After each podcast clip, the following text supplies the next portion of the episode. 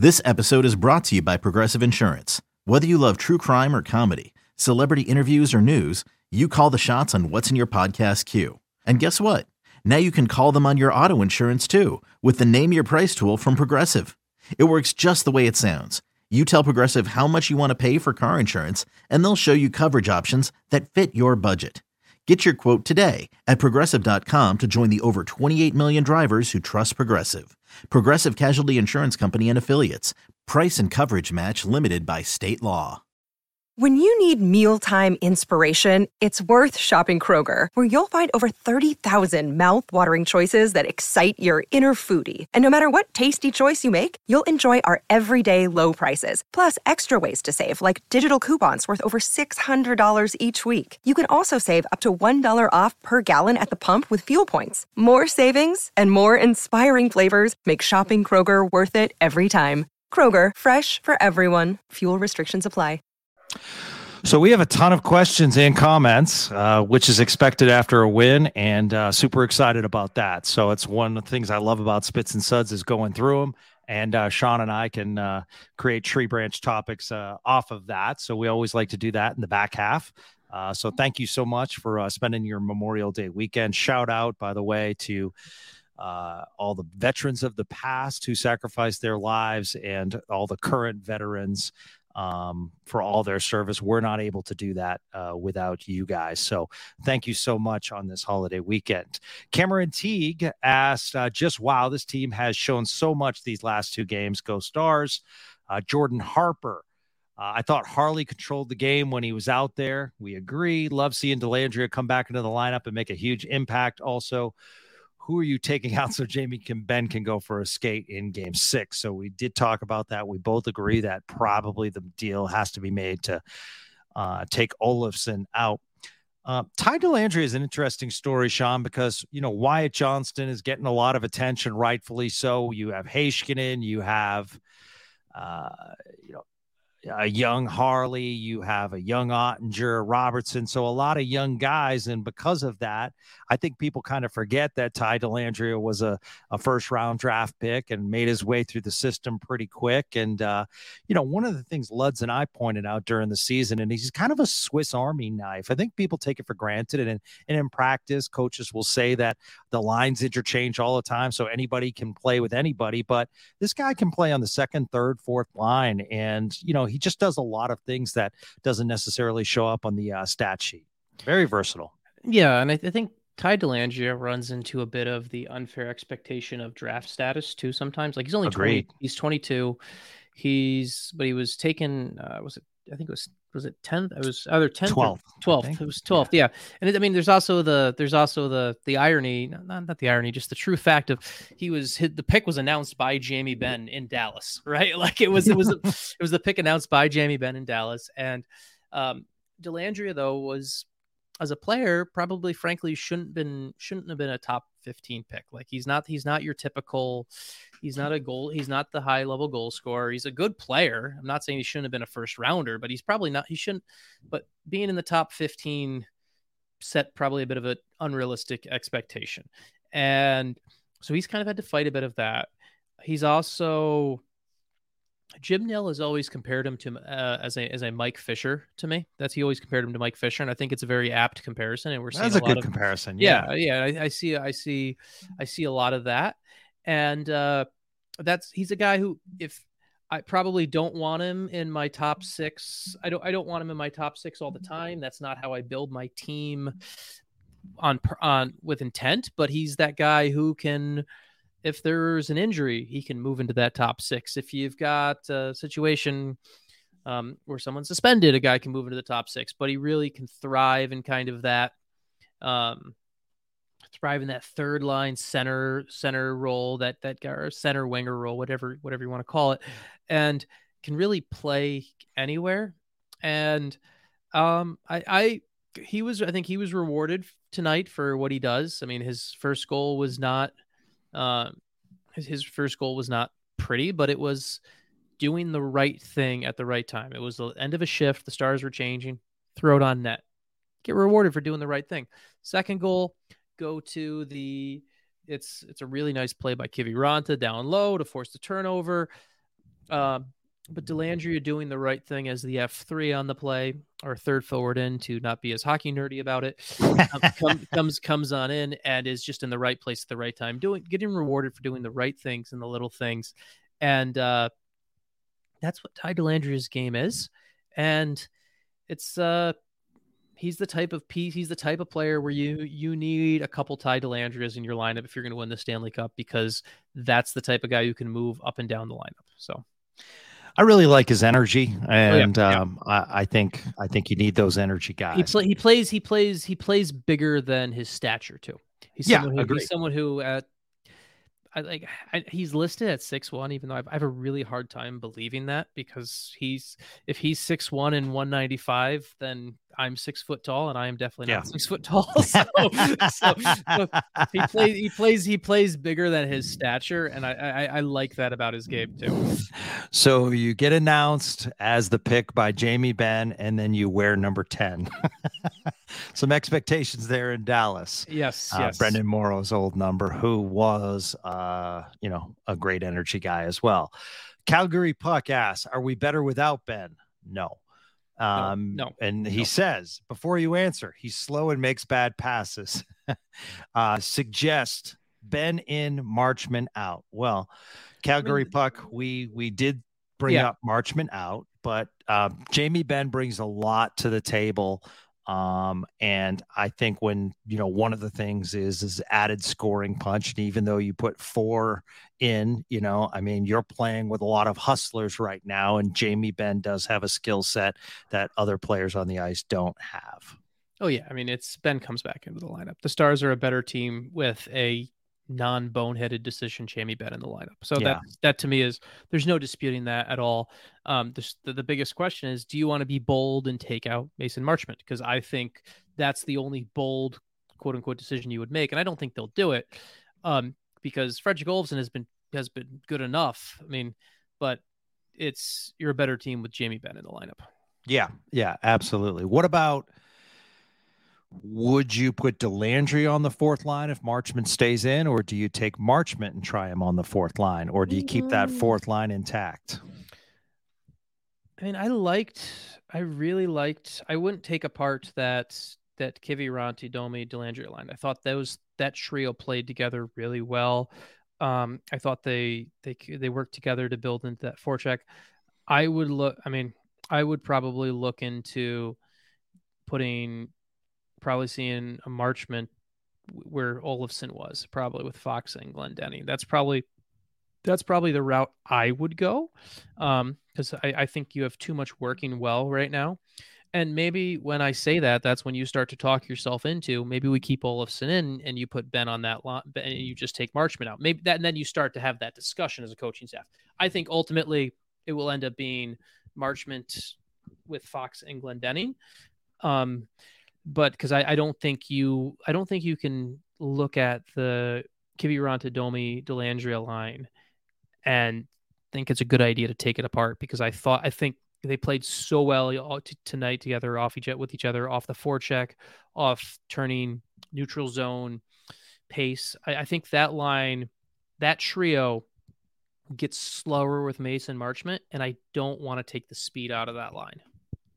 He's Sean Shapiro. I'm Gavin Spittle. It's a post game edition, a post game number five. As the Dallas Stars keep this thing alive, we're all celebrating on a Saturday night. Brendan in Fort Worth at Brandon F. Dub asks, Are you surprised by the puck handling issues by Vegas defensemen? And I, I just think that they're having a tougher time coming out of the zone, A, because they're having to work harder in their zone. And I think the Stars' forecheck in the last two games has been great. Oh, it's been really good, really good. It's uh, it's something where it's it kind of gets it gets lost in all of it. Um, it gets lost.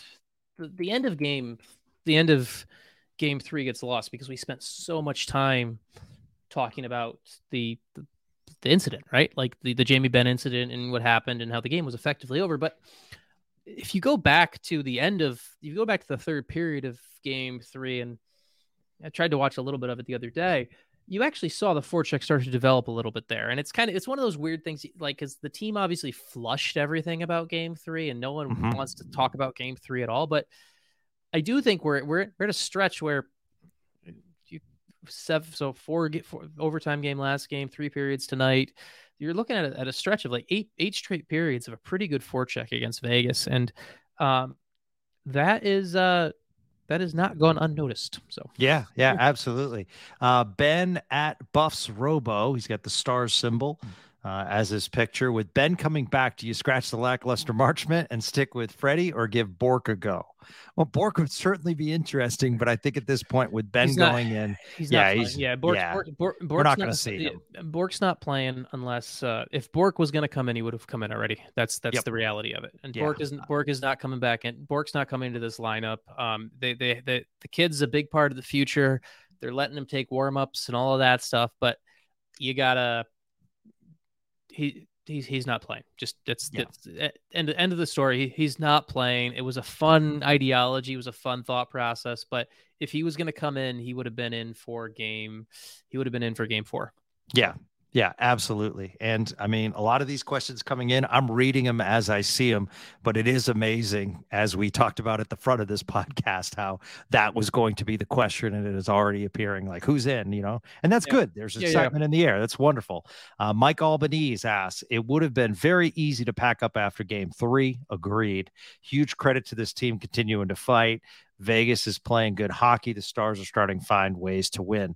Uh, interesting statement, Mike. And I will say this minus the game three, if you look at the game two late mistakes, I mean, this has been a very close series, but those are the conference finals because I actually agree with Carolina, Sean, and I want to get your thoughts. I know it was a sweep and that's coach speak, but it did not feel like a sweep in that Carolina. That was a very, very close series. So I just think sometimes it's a, you know, luck of the puck going in and just, uh, you know, off a stick, off a pad. Um, but this series to me has been very close as well. Well, I mean, shouldn't this? I mean, I don't think this series should have been 3-0, but this series should be 3-2, right? like, 3-2, like, yeah. Like the reality is, we're at a spot this series should be at, based off of three overtime games.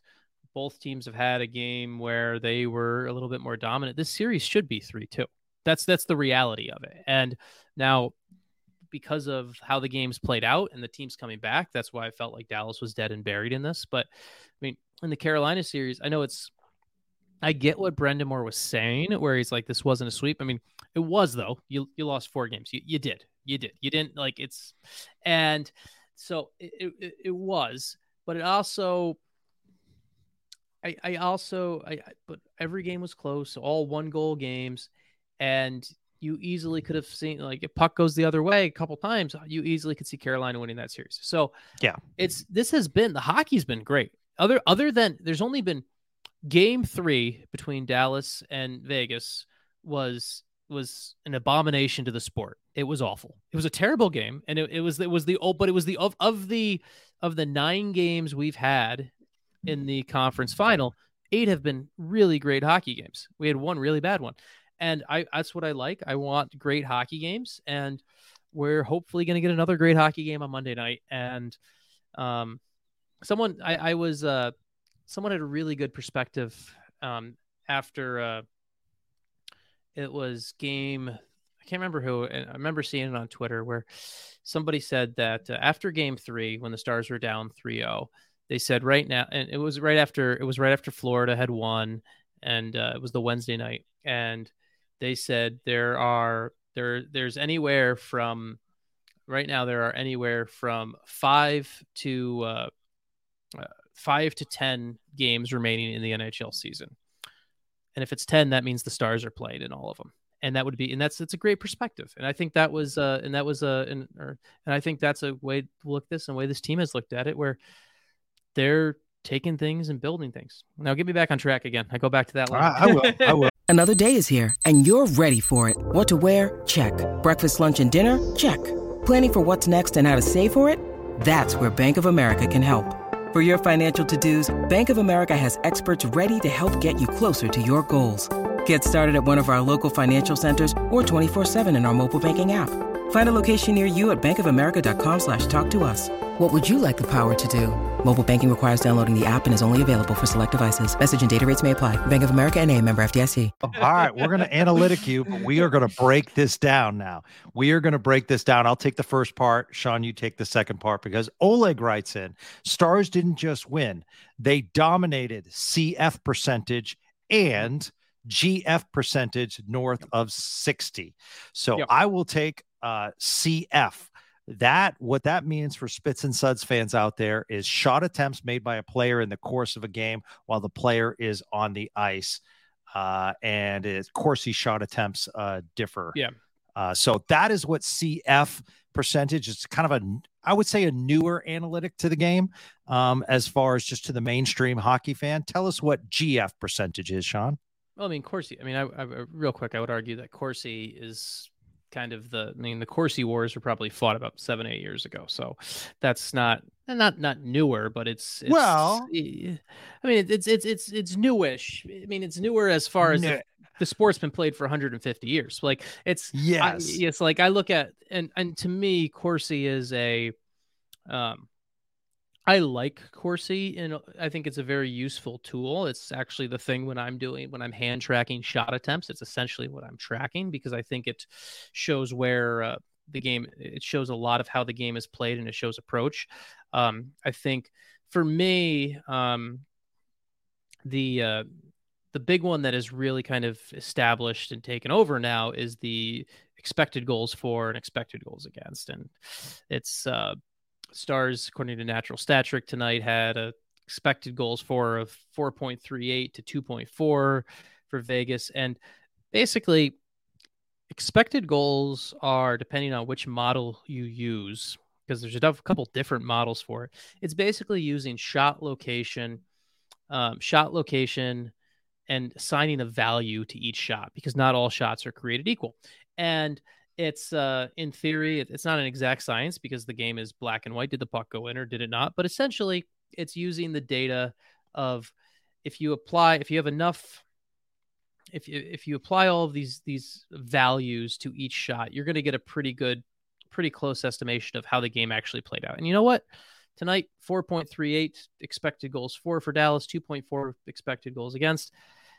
Game was four. Game was four two. Yeah, So yeah. So I think it's. I think I think that's fair. To me, the big one that I that I like to look at, just personally for me, and it's it's interesting because it's hard to get because everyone has a different definition of it, but I I'm a big fan of looking at uh, high danger chances for and high danger chances against. To me, that's more often more telling because I think sometimes Corsi, sometimes sometimes shots, sometimes it can it can sometimes be just noise.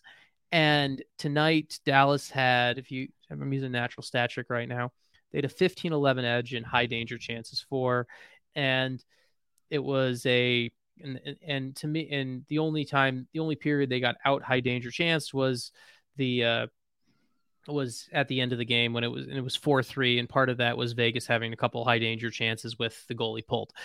To me that is the the number I look at more so than just expected goals and Corsi because I think that's a little bit that shows how effective you are with your volume. And so um I mean, yeah, the Stars have been. I mean, it's it, you look at analytically speaking, the Stars have been the better team for a lot of this series, actually. But tonight, it felt like it more than it did than Game One or Two, where they were also technically, analytically speaking, the better team. So on this program, Sean, we're not magicians that don't tell how the magic works. So you just mentioned high danger chances, and that's the stat. Where can the Stars fan or hockey fan, where can they find these analytics?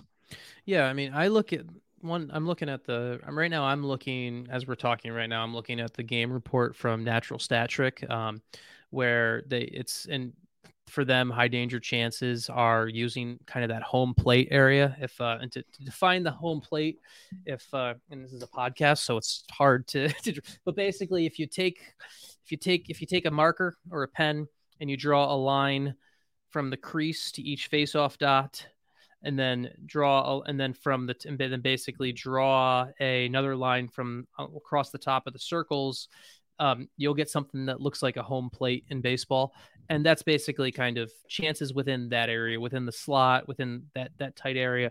Those are the places where the home plate area where you're getting high danger chances. Um, Natural Stat Trick has a has has has the data up there for free. There's some other places that I that I check as well. Um, uh, evolving hockey, uh, hockey viz, but both of those are sites that do have, have pay models and they're both very good. I, I use both of their, I look at both of their things, but if you want a good free resource, uh, you go to natural stat trick and check it out. And they've always got a pretty good, uh, game, game flow there. And I will say, if any of you have any questions, uh, feel free to just send us a message on Twitter. Uh, Want to make mm-hmm. the game as inclusive as possible. There are no bad questions. Like I said the other day, someone was telling me they didn't know what a forecheck meant. It was mm-hmm. actually um, my neighbor who's a big Stars fan, and he said, "I appreciated that you broke down um, what you know the forecheck meant and what it does and everything like that. So, to the diehard Stars fan, sometimes you might ask or might say on this podcast why you know I know what that is and I appreciate that, but at the same time, there's a lot of people that don't, and that's one of the things um, I want Stars fans and hockey fans to put their arm around other people so that it can be an inclusive game and together we can all learn and grow. Uh, Belfour's billions. Just the obvious question tonight: Who comes out? Mm-hmm. Uh, Mr. Belfour, we said Olofsson. Hard yeah. to take out Dellandrea and Olofsson. Uh, looked really good. We agree. They both looked really good. This is what I love. My man, Belfour. Glad we get another episode on Monday. It's not glad we get another game. It's glad we got another Spits and Suds episode on Monday. Hell yeah. Uh, hashtag we're not going home, even though we are, but the sentiment fits. Yeah. Yes. Yes. Yeah. now, I, I will say, I'm sure the room was buzzing after the game tonight. It'll be interesting because, you know, you got to come out flying on your home ice, right, Sean? I mean, you yeah. got to establish what you're doing early.